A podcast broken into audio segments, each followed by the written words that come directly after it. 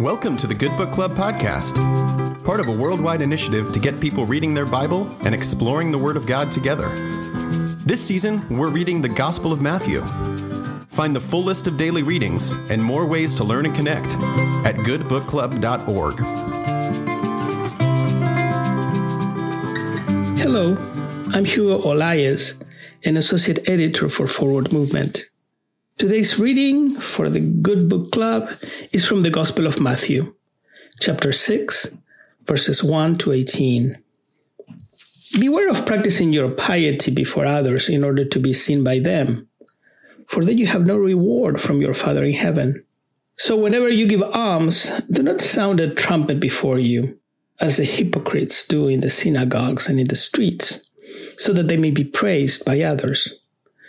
Truly I tell you, they have received their reward. But when you give alms, do not let your left hand know what your right hand is doing, so that your alms may be done in secret, and your Father who sees in secret will reward you. And whenever you pray, do not be like the hypocrites, for they love to stand and pray in the synagogues and at the streets' corners, so that they may be seen by others. Truly I tell you, they have received the reward. But whenever you pray, go into your room and shut the door and pray to your Father who is in secret. And your Father who sees in secret will reward you. When you are praying, do not heap up empty phrases as the Gentiles do, for they think that they will be heard because of their many words. Do not be like them, for your Father knows what you need before you ask Him. Pray then in this way. Our Father in heaven, hallowed be your name. Your kingdom come, your will be done, on earth as it is in heaven. Give us this day our daily bread, and forgive us our debts, as we have also forgiven our debtors. Do not bring us to the time of trial, but rescue us from the evil one. For if you forgive others their trespasses, your heavenly Father will also forgive you. But if you do not forgive others, neither will your Father forgive your trespasses. And whenever you fast, do not look dismal like the hypocrites, for they disfigure their faces so as to show others that they are fasting. Truly I tell you, they have received their reward. But when you fast, put oil on your head and wash your face, so that your fasting may be seen not by others, but by your Father who is in secret. And your Father who sees in secret will reward you. Today's reflection on the scripture passage comes from A Journey with Matthew, published by Forward Movement as a book and ebook. The author is Barry Morgan. The Lord's Prayer is a prayer Jesus taught his disciples, and it is both simple and comprehensive because it has every element a prayer should contain. It reminds us that God is the Father of all people, and therefore we, as God's children, are automatically related to one another as well.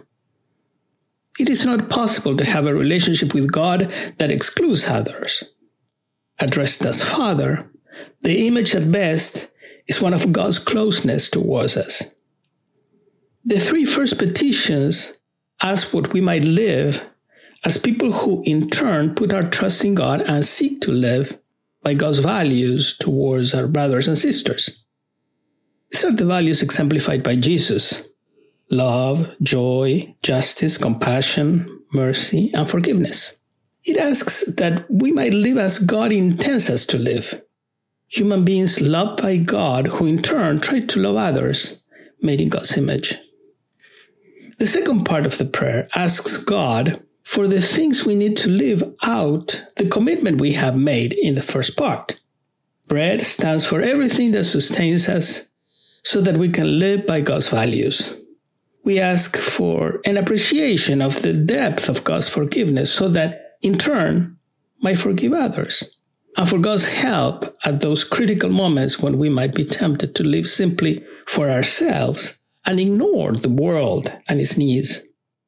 It is a prayer that God's priorities for humanity might become ours.